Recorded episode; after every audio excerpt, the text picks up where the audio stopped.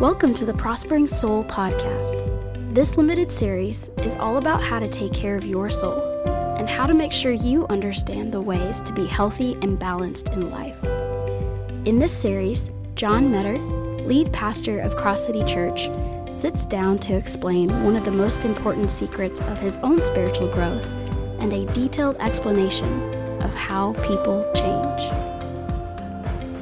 This is John Meador, and welcome to the Prospering Soul podcast. And uh, we've been walking through what it means to have a prospering soul. And uh, we've had a number of sessions on this, and we're kind of getting into the whole part of the soul that's getting transformed. We, we're, we're transformed by the renewing of our mind. But what about the will, and what about the emotions? You know, so many of us are out of balance when it comes to our thought life, our emotional life uh, our wills, what we want to do, our desires, uh, we're out of balance. In fact, probably one of the most frequent terms I'm hearing today is the term mental health. And the only reason we're using it so much is because we're out of balance. And uh, our emotional roller coaster of a life uh, sometimes is difficult. Uh, we're fearful, we're anxious, we're angry, we uh, are confused. There's so much, much happening in our in our world. Our culture is more confused than uh, you and I could possibly imagine. Uh, the reality is, I was brought up in a world where there were absolute truths, and where I came to believe that the absolute truth is the Scripture, the Word of God, and that to veer from that truth is to move into chaos. And that's where our world is. We've rejected absolute truth, and we're in chaos. So, we've been walking through this series, The Prospering Soul, and we want you to be healthy. We want your mental health to be strong. We want you to be balanced in life. We want you to not get knocked off your feet by temptations or feelings or desires or by anxiety that comes from uh, thinking about the wrong thing or thinking about a thing in the wrong way. Uh, of course, Second John chapter one verse two is our base verse. It says, "Beloved, I pray that you may prosper in all things and be in health, just as your soul prospers." That means make good progress in your soul. Uh, now, your soul is your mind, will, and emotions. You have a body. If you're a follower of Christ, you have the Holy Spirit inside of you. So that's your body, and that's the Spirit inside of you. And the Spirit gives life to your soul, your mind, will, and emotions. So, at new birth, this Holy Spirit leads us in such a way where we need to come into alignment with. And that mind, will, and emotions has an opportunity, you have a choice, to think the thoughts of truth or to think the thoughts that are not truth. And the more in tune our soul is to what the truth is of the scriptures, and the truth that the Spirit leads us to, which will be also scripture, the more our behavior will change and our feelings will change. Now, the word soul in the Greek literally is the word psyche. It's where we get our modern word psyche or psychology. It's a word that's based on that. The difference between what I'm teaching you and what t- psychology teaches you is that psychology teaches you that your mind, will, and emotions are things that can change in and of themselves. It teaches you that you can merely decide to do something different by willpower and your behavior will change. But we know that's not true because we've tried to discipline ourselves. We've tried to do right. We've tried and failed miserably. Psychology cannot give you solutions regarding the change in human behavior, it can only diagnose it. It can put chains on your arms and on your legs. It can give you medication to keep you from doing certain things or feeling certain ways. But it cannot set you free to live for the truth. Now, I'm not going to uh, spend much time talking about what I would consider the downside of psychology, but psychology and psychiatric thinking has not helped us in our culture, which is a culture of confusion. In fact, the source of some of this confusion is giving credence to things that are just not true. That's what the world will do. But truth will set you free. It might make you miserable first, but it sets you free. And the Bible teaches us that the Spirit of God can work in our lives in such a way that our mind, will, and emotions are following the truth. And that way, our will will change and our emotions will change. That's called transformation. When you're born again, you're changed. What changes is the Spirit that lives inside of you. Before the new birth, you have the spirit of death, literally the human spirit, which is very fleshly, very selfish. But in Ephesians 2, the Bible says that now the spirit that is in you is the Holy Spirit. And Jesus he actually said this in John 3. He said, That which is born of the flesh is flesh, and that which is born of the spirit is spirit. Paul said in 1 Corinthians 6, He that's joined to the Lord is one spirit with him. So that spirit in our lives that gives life to our soul, our mind, will, and emotions is there for us. The spirit leads, the soul must learn to agree, and your behavior changes. Now, that's a summary of what I've said over the last few weeks. We've shown you that there are several weapons you can use in this process of seeing your soul, your mind, will, and emotions transformed. We looked at Romans 12, 1 and 2. Don't be conformed to the world, but be transformed by the renewing of your mind. Key phrase that you may prove that which is good and acceptable and perfect will of God. And the first weapon we examined was transforming your mind by the Word of God. That's the battlefield of the mind. And the weapon you use for that is the truth, the Scripture, our thought life, to dwell on truth. We took time to learn what the process of a thought was like. Uh, there's a seed, there's nourishment, there's increase. It happens every time, good thoughts or bad. So the way we control our thought life is to control the seed sown and to nourish only what we want to reap. A very simple process to a farmer, but that's how the thought life works. And then we also reminded you of a great phrase in 2 Corinthians chapter 10 verse 5, bringing every thought into captivity to the obedience of Christ, a very key element we spoke of in the last couple of sessions. But what about the will?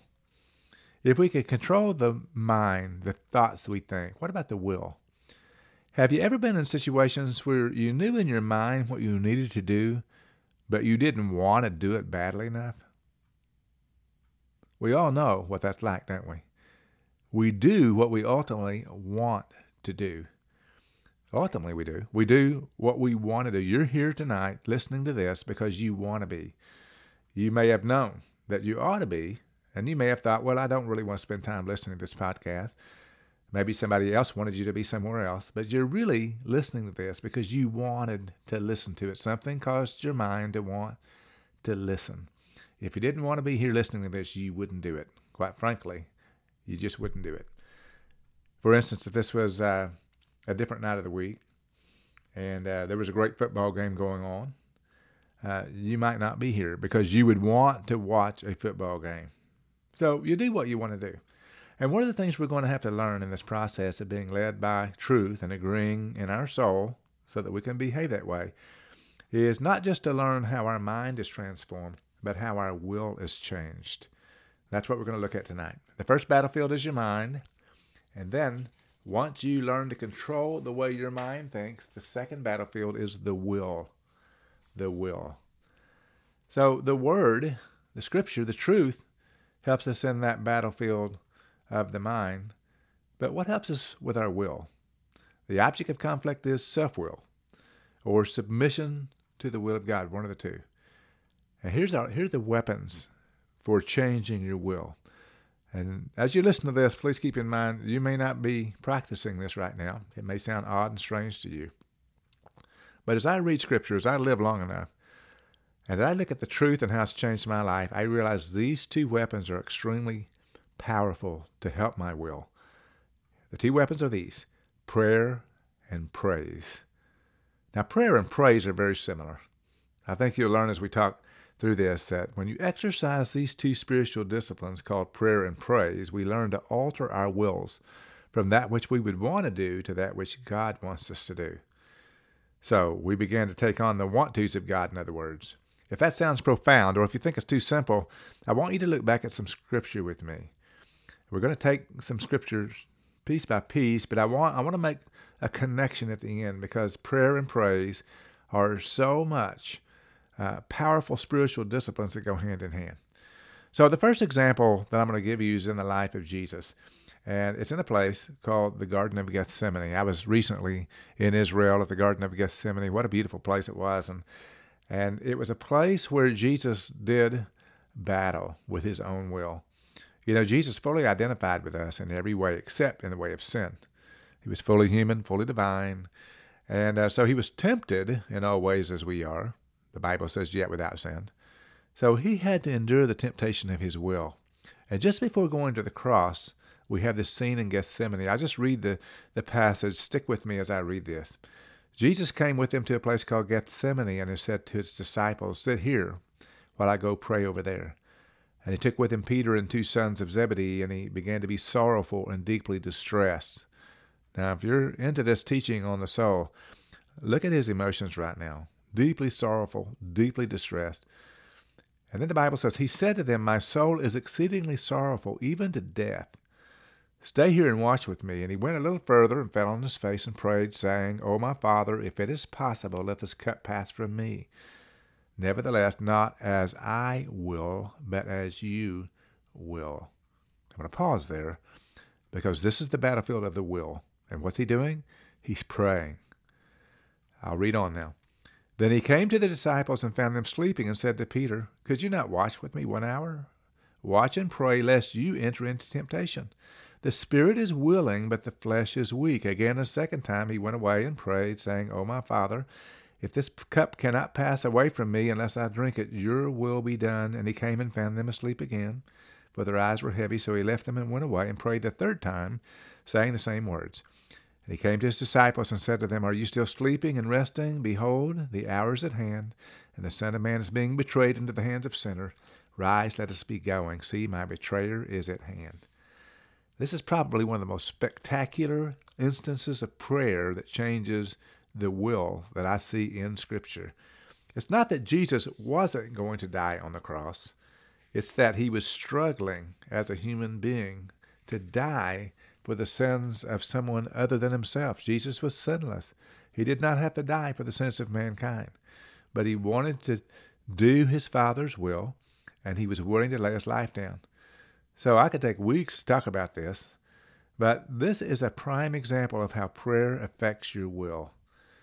So let me make a statement first of all and then back it up with Scripture. If you have very little prayer life, you will have very little will to do any of the other things that God wants you to do.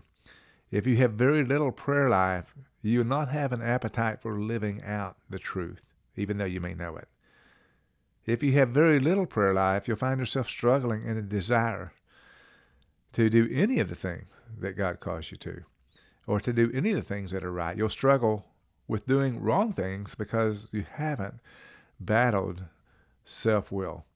On the other hand, if you learn to have the kind of prayer life God calls us to have, then you'll learn the kind of discipline that changes and transforms your will in the same way that your mind was transformed.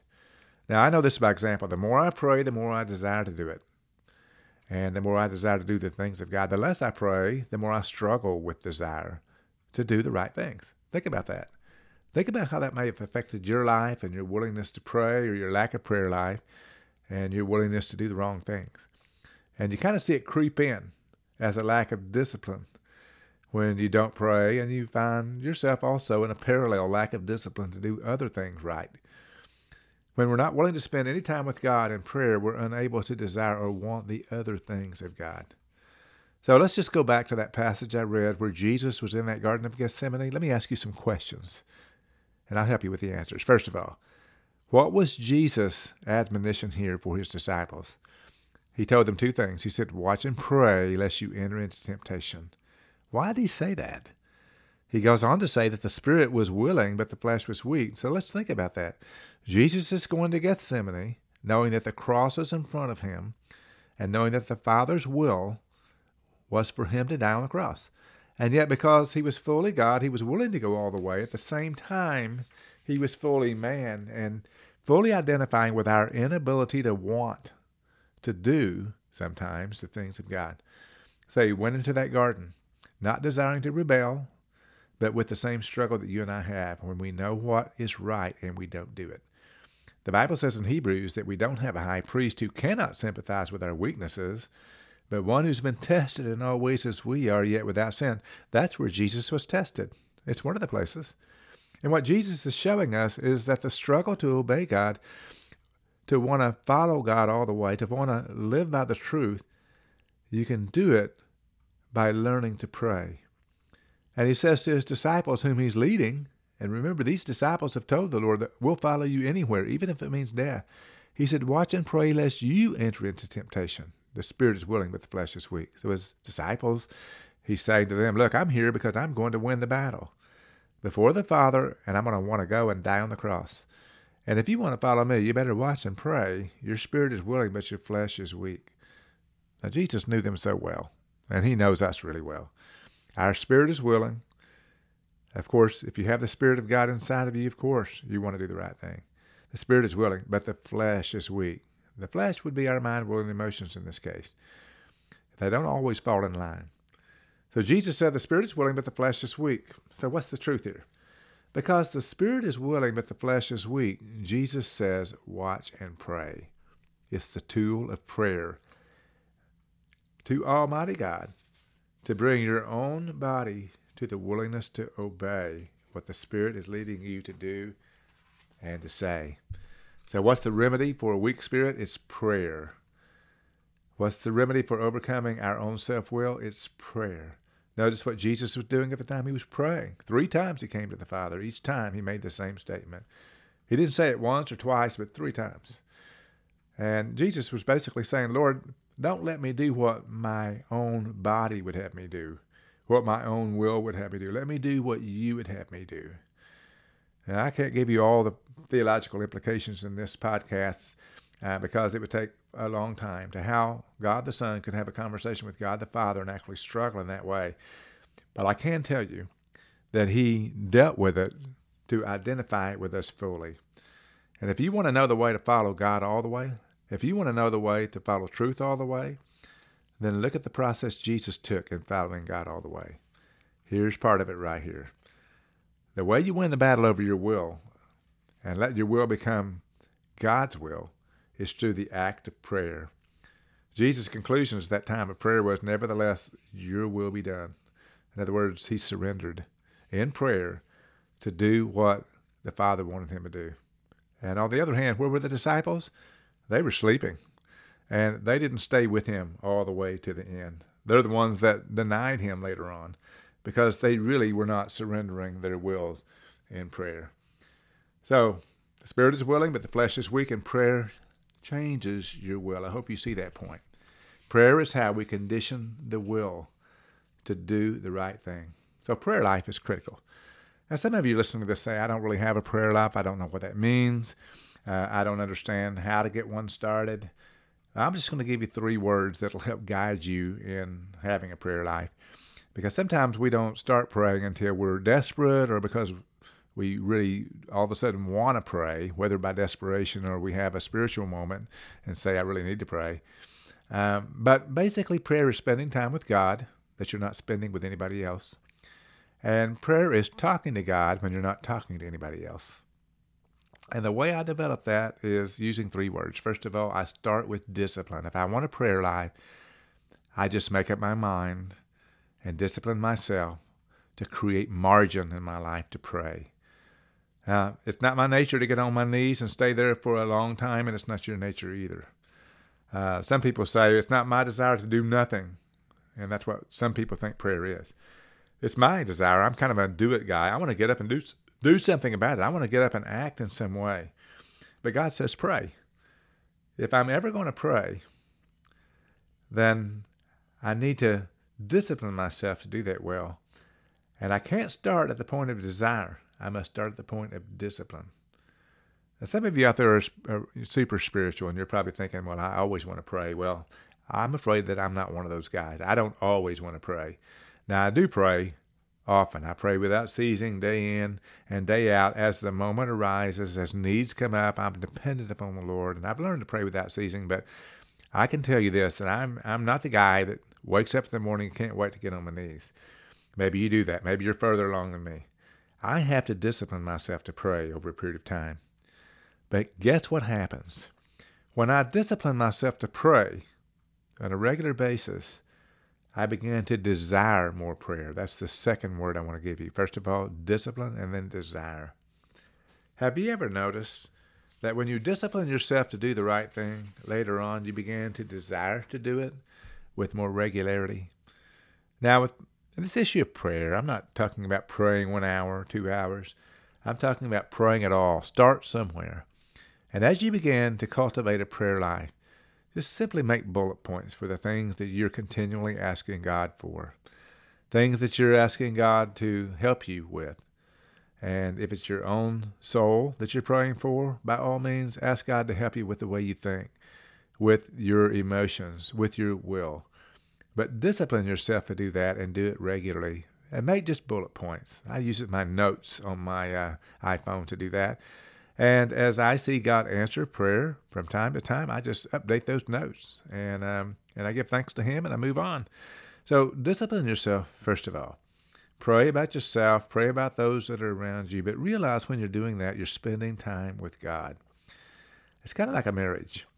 Uh, there's not always that desire to be the sweet, loving spouse to your mate, but there's an understanding that is God's will, and that is that you have a marriage, you need to discipline yourself to be on your best behavior and to give yourself to that relationship. It's really, really important to do that because you're cultivating something that later on builds great desire and eventually great delight. So you begin with this discipline, not desire. If you begin with the desire, you may never do it. That's why some of us never do what we need to do because we wait for a desire to do it. So, first of all, begin with discipline because you know you need prayer and you want your will to be transformed. You want to follow Christ, you want to do the right thing. And so, discipline yourself. And then it begins to be something you desire. And then, thirdly, after desire comes the fruit of all this, and that's delight. That's how you begin a prayer life discipline, desire, delight. Before long, you begin to really enjoy spending time praying to God, spending time with God, spending time in the Scripture, and you begin to delight in how He answers prayer. I wish I could take the time to talk about all the answers to prayer I've seen the last two or three years. But I would very quickly say at the same time, I have lots of answers to prayer. I have lots of prayers that are still unanswered. I'm still waiting on God to give me direction on certain things. I'm still waiting on God to touch people's lives that I pray for on a regular basis.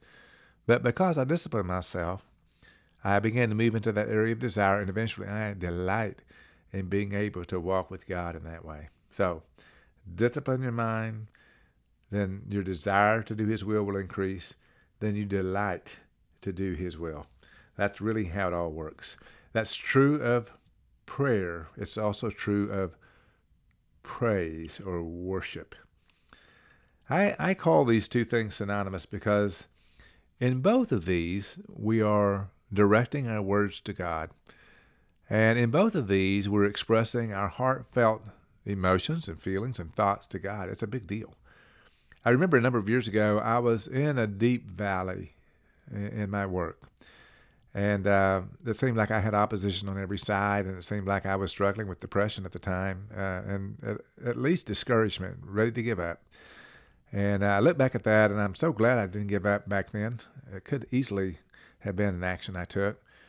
But uh, the reason I didn't give up is because I began a practice of worship using uh, my car and the, uh, the, the, the music player in the car, and I would put on some worship music and I would just drive around. I don't know how many miles, I don't know how many gallons of gas I used, but I would just drive around worshiping God and focusing on His character. And as I did that, many of the songs I sang were spiritual warfare songs like Mighty Warrior, Mighty God. Um, just so many of those songs encouraged me that He was the victor in my life. But I, I made it through that oppression and that depression and I made it to the other side because I was setting my mind on things that are above. I was allowing my uh, my emotions and my will to be consumed in the goodness of God. So it's really, really important that prayer and praise take place in order to change your will. That's how it's transformed. By the time I would get through with a series uh, of miles that I would drive and singing worship songs to Him, I was ready to go to work. I was ready to, to do what God called me to do. So if you look at praise for just a moment, what that means, look at Psalm 45, David speaking here. I think you're really going to like this one. Psalm 42, verse 5 says, Why are you so downcast, O my soul? Why are you so disquieted within me? Hope in God, for I shall yet praise him for the help of his countenance. Why are you so downcast, O my soul? Why are you so disquieted? Hope in God, for I shall yet praise him, the help of my countenance and my God. He says two things here. He says, I, I do this for the help of his countenance. In verse 11, he says, For the help of my countenance. And what he's saying is, even though I may be struggling, even though I may be disquieted in my soul, I may be anxious about things, and my mind, will, and emotions may be in turmoil, but when I begin to praise God, I get the help of God's countenance. He's not worried. He's not anxious. He's not fearful. And it changes my will and my perspective. It changes what I am about. He's talking about praise here. Now, let me just speak a, a pretty clear word to you as a pastor. And let me tell you, though, that the neglect of worship and the neglect of the word on a weekly basis is dismaying to this pastor. Not because it bothers me to see people skip church, although every pastor, if honest, would say that it does, but because of what you miss. You miss the influence of the Word, which affects your thought life. You miss the influence of worship and prayer, which affects your will and your emotions. And I wonder if most of our struggles can't be tied to our inconsistency in worship and prayer and the Word. I believe there's a key there. If this is the way we get victory, why do we fight so infrequently? Why do we make it such a small part of our life instead of letting it be a big part of our life? So let me just get into a little bit of about praise tonight. Let me just say that everything you do is an act of worship. Either an act of worship for yourself or an act of worship to God. Everything you do is an act of worship. If you choose not to follow God, you're worshiping yourself. If you choose to think the thoughts that you shouldn't be thinking. If you choose to think thoughts that are not true, nah, you're, you're going your way. You're not surrendering to Him. If you choose not to obey God, that's a worship of yourself or your desires. So you've made a choice. You've chosen to worship yourself instead of God. Now, this is not just an act of worship in a worship service at church. This is the way you live life. And basically, what we're saying is, God, I'm not sure I want to do that. Not what you're asking me to do. I feel real comfortable, though, doing what I want to do. So you begin to worship yourself. You don't really say, I am my own God, but you have kind of fallen into that. But when we really begin to focus on praise and learn what it is, and focus on prayer and be occupied with it, we're saying, Not my will, but your will be done. And I would say this to you when you don't feel like praying or praising God, that's when you need to do it the most. And when you don't feel like asking Him to help you, that's when you need to do it the most. When I was in that battle with anger, I would stop and I would pray, God, I do not want to be angry. What is my alternative? And He gave me one every single time. Whenever I was nearing uh, discouragement and depression, I would say, God, I do not want to be in this valley. What do I need to do to get out of it? And I began worshiping Him, and it pulled me out of it.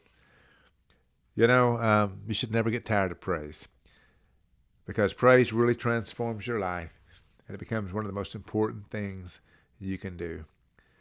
Uh, praising the Lord, think, think about this with me for a moment. Praising the Lord contradicts everything the sinful man strives for. The sinful man strives for self will, but praise and worship strives for God's will, pleasing Him.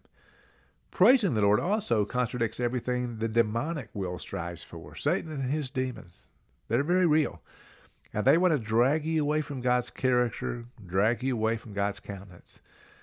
So when I talk about praising God, I'm not just talking about singing songs. You can sing songs and still not praise the Lord. You know that. But praising the Lord means focusing on Him, giving your full attention to Him, and adoring and loving Him with your heart and your soul and your mind. It, it means completely falling in love with the Lord and expressing that to Him.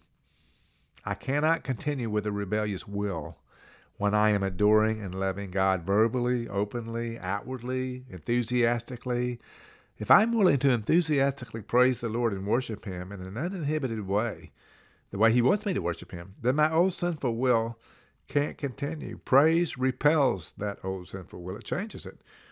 And if you've experienced coming to a worship service where you knew you wanted to worship, had the desire to do it, but the circumstances were bad, or the music might not have just been right, or you might just have had an argument with your spouse on the way to church or something like that. You didn't feel like worshiping, but you had to break through that barrier and focus on Him by an act of your will. That's what transforms your will.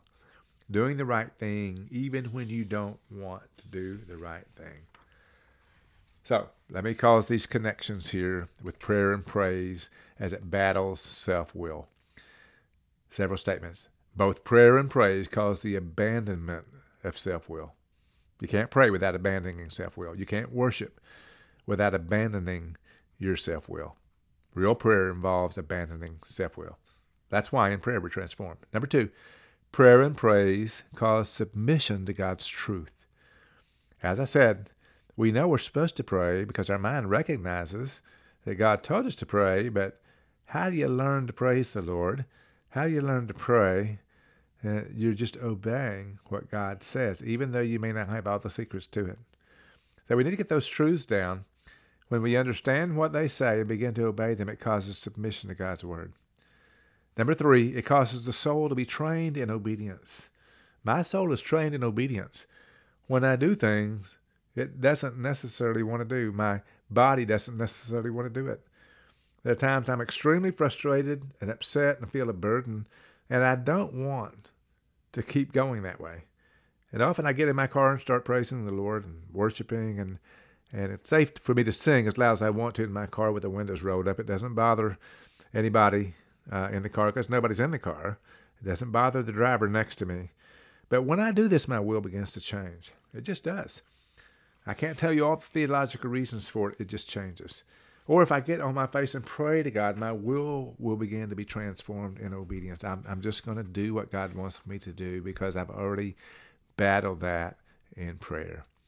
Then the fourth statement it causes the soul to be directed by truth and by relationship instead of self will. This is what we want. We want truth to direct us, not feelings. We want truth to direct us, not culture. So I've said a lot today about transforming your will, and I just want to encourage you that God is in this battle with you. And He's given us the Word of God to fight uh, on the battlefield of the mind, and He's given us prayer and praise to fight on the battlefield of our will. In the future, we'll be talking about the battlefield of our feelings, our emotions. And until then, uh, just keep on going and keep on trusting God to build a soul in you that will prosper.